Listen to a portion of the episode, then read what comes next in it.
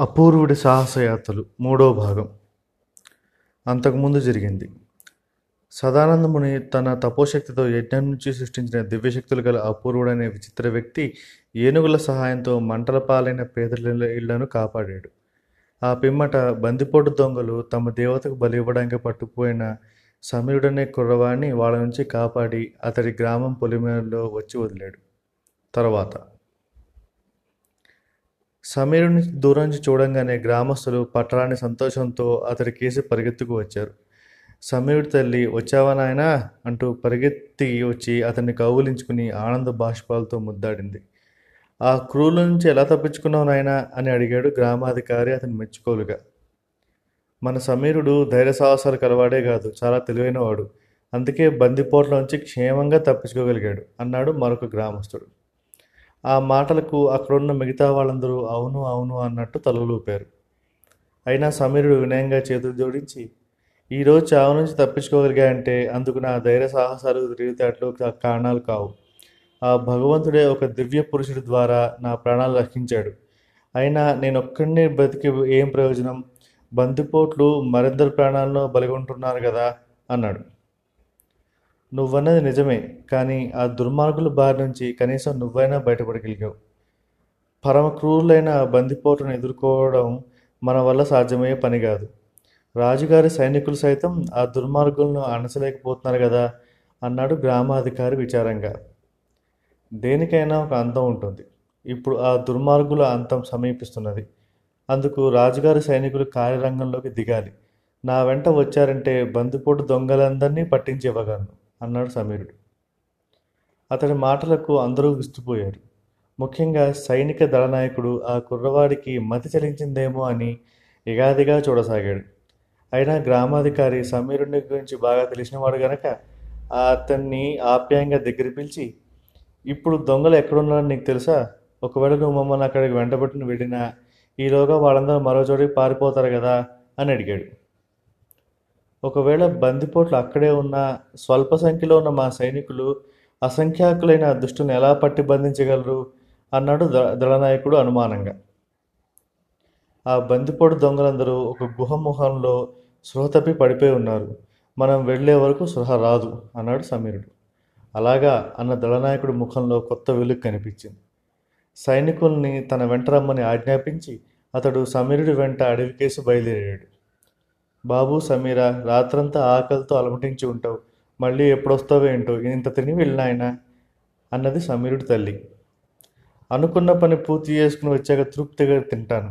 ఆలస్యం చేస్తే వచ్చిన అవకాశం కాస్త చేజారిపోవచ్చు అని చెప్పి సమీరుడు తల్లి వద్ద సెలవు తీసుకున్నాడు. సమీరుడి వెంట దళనాయకుడు అతని వెంట ఆయుధాలు ధరించిన సైనికులు వాళ్ళ వెనకగా బాణాకరలు కత్తులు పట్టుకున్న దృఢకాయలైన గ్రామస్తులు కొందరితో కలిసి గ్రామాధికారి అడవికేసి బయలుదేరారు. వాళ్ళందరూ ఎంతో ఉత్సాహంగా మరింత జాగ్రత్తగా చాలా దూరం నడిచి అడవిని సమీపించారు. దొంగల స్థావరం సమీపించగానే సమీరుడు వాళ్ళందరినీ ఒకచోట ఆగమని చెప్పి తను మాత్రం ఎదురుగుండా ఉన్న ఒక చిన్న కొండ ఎక్కి అవతల వైపు చూశాడు. దొంగలందరూ ఇంకా నిద్రపోతూనే ఉన్నారు. సమీరుడు చిన్నగా నవ్వి దళనాయకుడిని గ్రామాధికారిని కొండపైకి రమ్మని సైగ చేశాడు.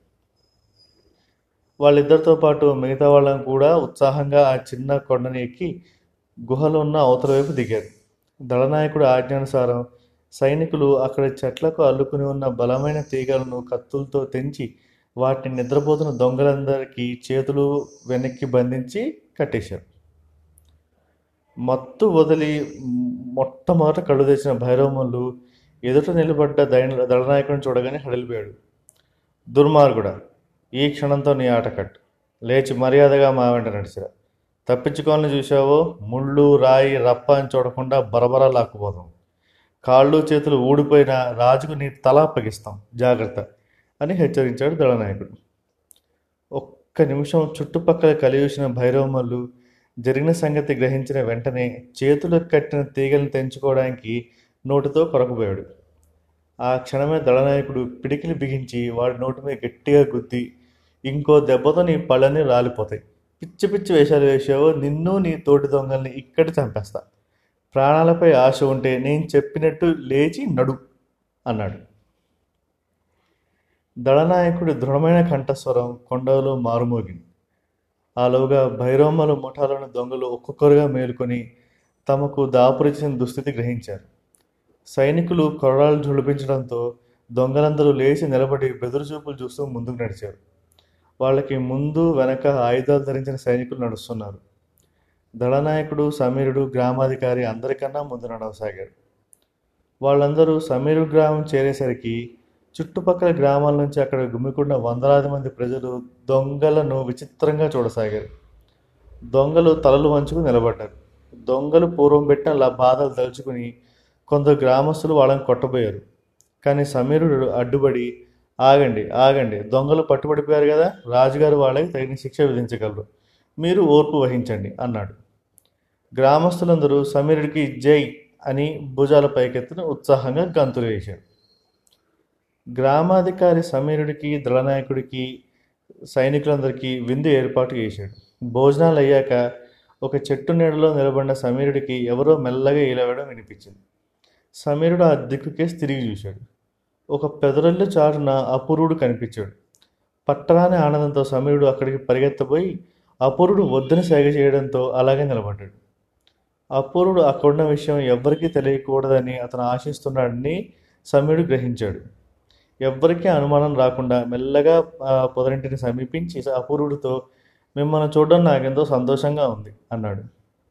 బందిపోటు దొంగలను బంధించడానికి నువ్వు చూపిన నేర్పు నాకు ఆనందం కలిగిస్తుంది. అయినా ఎంత దుర్మార్గులైన దొంగలు కూడా మనుషులే కదా? వాళ్ళకి ఆకలి దప్పులు ఉంటాయి కదా? వాళ్ళకి తిండి పెట్టమని గ్రామాధికారికి చెప్పు అన్నాడు అపూర్వుడు అలాగే చెబుతాను దేవా అన్నాడు సమీరుడు. సమీర నన్ను మిత్రవాన్ని పిలుచాలు అన్నాడు అపూర్వుడు చిన్నగా నవ్వుతూ. దళనాయకుడు బంధించి రాజధానికి తీసుకొచ్చిన బందిపోట్లందరికీ రాజు మానశిక్ష విధించేశాడు. దొంగల కాళ్ళు చేతులకి ఇనప సంఖ్యలు బిగించి కారాగారంలో బంధించారు. మరణశిక్ష జరిగే వరకు ప్రాణాలు పోకుండా దొంగలకు కొద్ది కొద్దిగా తిండి పెడుతున్నారు. కారాగారంలో ఉన్న దొంగలు దిగాలుగా ఒక చోట తలలు మంచుకొని కూర్చున్నారు. అప్పుడు దొంగ భైరవ నీ కారణంగా మాకు ఈ గతి పట్టింది అన్నాడు కోపంగా. ఏంటి? నన్ను పేరు పెట్టి పిలవడానికి నీకెన్ని గుండెలు? నేను మీ నాయకుడిని నిన్నటి వరకు పిలిచి పిలవగానే దొరా అంటూ నా కాళ్ళ మీద పడిన సంగతి మర్చిపోయావా? అన్నాడు భైరవములు ఆవేశంగా.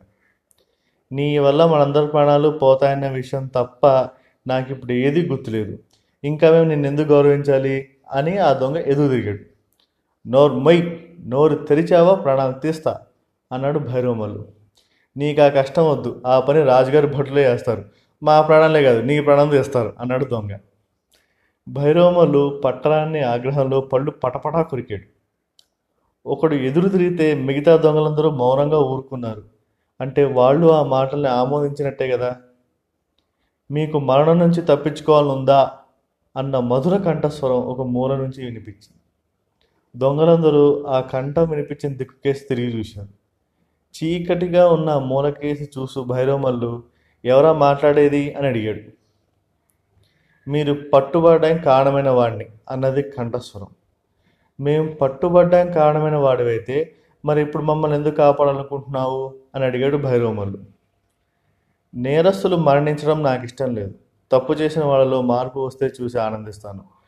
పాపభూయిష్టమైన బతుకులను సాగిస్తూ ఎదుటివారికి దుఃఖం కలిగిస్తూ మిమ్మల్ని మీరే నాశపరుచుకుంటున్నారు అటువంటి జీవితం నిరర్ధకరం కాబట్టి మిమ్మల్ని రాజుగారి సైనికులకు పట్టి ఇచ్చాను. ఇకపై నుంచి మంచి మార్గంలో పయనిస్తాను మాట ఇచ్చారంటే రాజుగారికి మీ మొర వినిపించి మీకు క్షమాభిక్ష ఇప్పిస్తాను అన్నాడు అపూర్వుడు చీకట్లోంచి. దొంగలు కొంతసేపు మౌనం వహించారు. ఆ తర్వాత అందరూ ఏకకంఠంతో మా మీద కరుణించి మమ్మల్ని ఊరిశిక్ష నుంచి రక్షించు. ఈ క్షణం నుంచి నీ ఆజ్ఞానుసారం మంచి మార్గంలో పయనిస్తాం అన్నారు. భైరోమల అభిప్రాయం ఏంటి? అని అడిగాడు అపూర్వుడు. భైరోమలు దీర్ఘంగా నిట్టూర్చాడు. నేను ఒకప్పుడు సంతోషకరమైన శాంతియుత జీవితం గడపాలని అనుకున్నాను అయినా క్రమేణా పరులను పీడించే పాప జీవితానికి అలవాటు పడిపోయాను. ఇప్పుడు నువ్వు కాపాడావంటే జీవితాంతం నీ సేవలోనే గడుపుతాను అన్నాడు. నా సేవలో కాదు ఆత్మసేవలో జీవితాలు గడపండి. ఆత్మసేవలో అంటే ధర్మ మార్గంలో పయనించే వాళ్ళకి ఓటమి అశాంతి ఉండవు అన్నాడు అపూర్వుడు. నాకు ఏమైనా పర్వాలేదు రాజుగారు వీళ్ళందరినీ క్షమించి వదిలిపెట్టి నన్ను ఊరిదీయించినా సంతోషిస్తాను అన్నాడు భైరవమూర్తి. నీలో వచ్చిన మంచి మార్పుకు నీ మాటలే నిదర్శనం. మీ గురించి రాజుగారికి తెలియజేస్తాను. అంతవరకు మీరు దైవ ప్రార్థనలు జరపండి. మీ అపరాధాలను క్షమించమని దేవుణ్ణి మనసారా ప్రార్థించండి. ఆ దేవుడే మిమ్మల్ని రక్షించగలడు అన్నాడు అపూర్వుడు మంచి మార్గంలోకి వస్తామని మాట ఇచ్చిన బందిపోట్లను క్షమించి వదలమని సమీరుడు అపూర్వుడి మాటగా రాజుకు తెలియజేశాడు. కానీ రాజు అందుకు అంగీకరించకుండా ఈ దుర్మార్గులు అన్నం పెన్నం ఎరగని ప్రజలను చంపిన పరమ కిరాతకులు. వాళ్ళను మరణశిక్ష విధించడమే న్యాయం అన్నాడు. మహారాజా ఆ దేవుడే వాళ్ళని క్షమించినట్టు నేను భావిస్తున్నాను అన్నాడు సమీరుడు. అలాగా అయితే ఇప్పుడు నువ్వు ఆ దేవుడి ప్రతినిధి అన్నమాట అన్నాడు రాజు పరిహాసంగా. నేను దేవుడి ప్రతినిధిని కాదు కాదు కానీ నన్ను దొంగల నుంచి రక్షించిన దివ్య పురుషుడి ద్వారా దేవుడి మాటలను వింటున్నాను అన్నాడు సమీరుడు. షబాష్ ఆ దేవుడే వాళ్ళని రక్షించాలనుకుంటున్నప్పుడు ఏదైనా అద్భుతం చూపి రక్షించుకోమని చెప్పు అన్నాడు రాజు. దొంగలు ఇప్పుడు పశ్చాత్తాప పడుతున్నారు పరమ క్రూరులైన వాళ్ళలో మానసిక పరివర్తన రావడమే ఒక మహాద్భుతం కాదా? అన్నాడు సమీరుడు వినయంగా. రాజు గట్టిగా నవ్వుతూ నిజమే కావచ్చు కానీ నాకు మాత్రం అది చాలదు. ఆ దేవుడే భైరవములను కాపాడాలని సంకల్పించాడు కదా. మరి నన్ను అడగడం ఎందుకు? వాడిని ఉరిదీసే తాటిని ఒక మెరుపు వంటి అగ్నిజ్వాలను పంపించి ఛేదించవచ్చు కదా? అన్నాడు. సమీరుడు నిరుత్సాహంతో వెనుదిరిగి వెళ్ళి జరిగిన సంగతి అపూర్వుడికి చెప్పాడు. రాజు చూడాలనుకున్న అద్భుతం తప్పక జరుగుతుంది అన్నాడు అపూర్వుడు. ఈ ఎపిసోడ్ ఇక్కడితో అయిపోయింది. నెక్స్ట్ ఎపిసోడ్లో మళ్ళీ కలుద్దాం.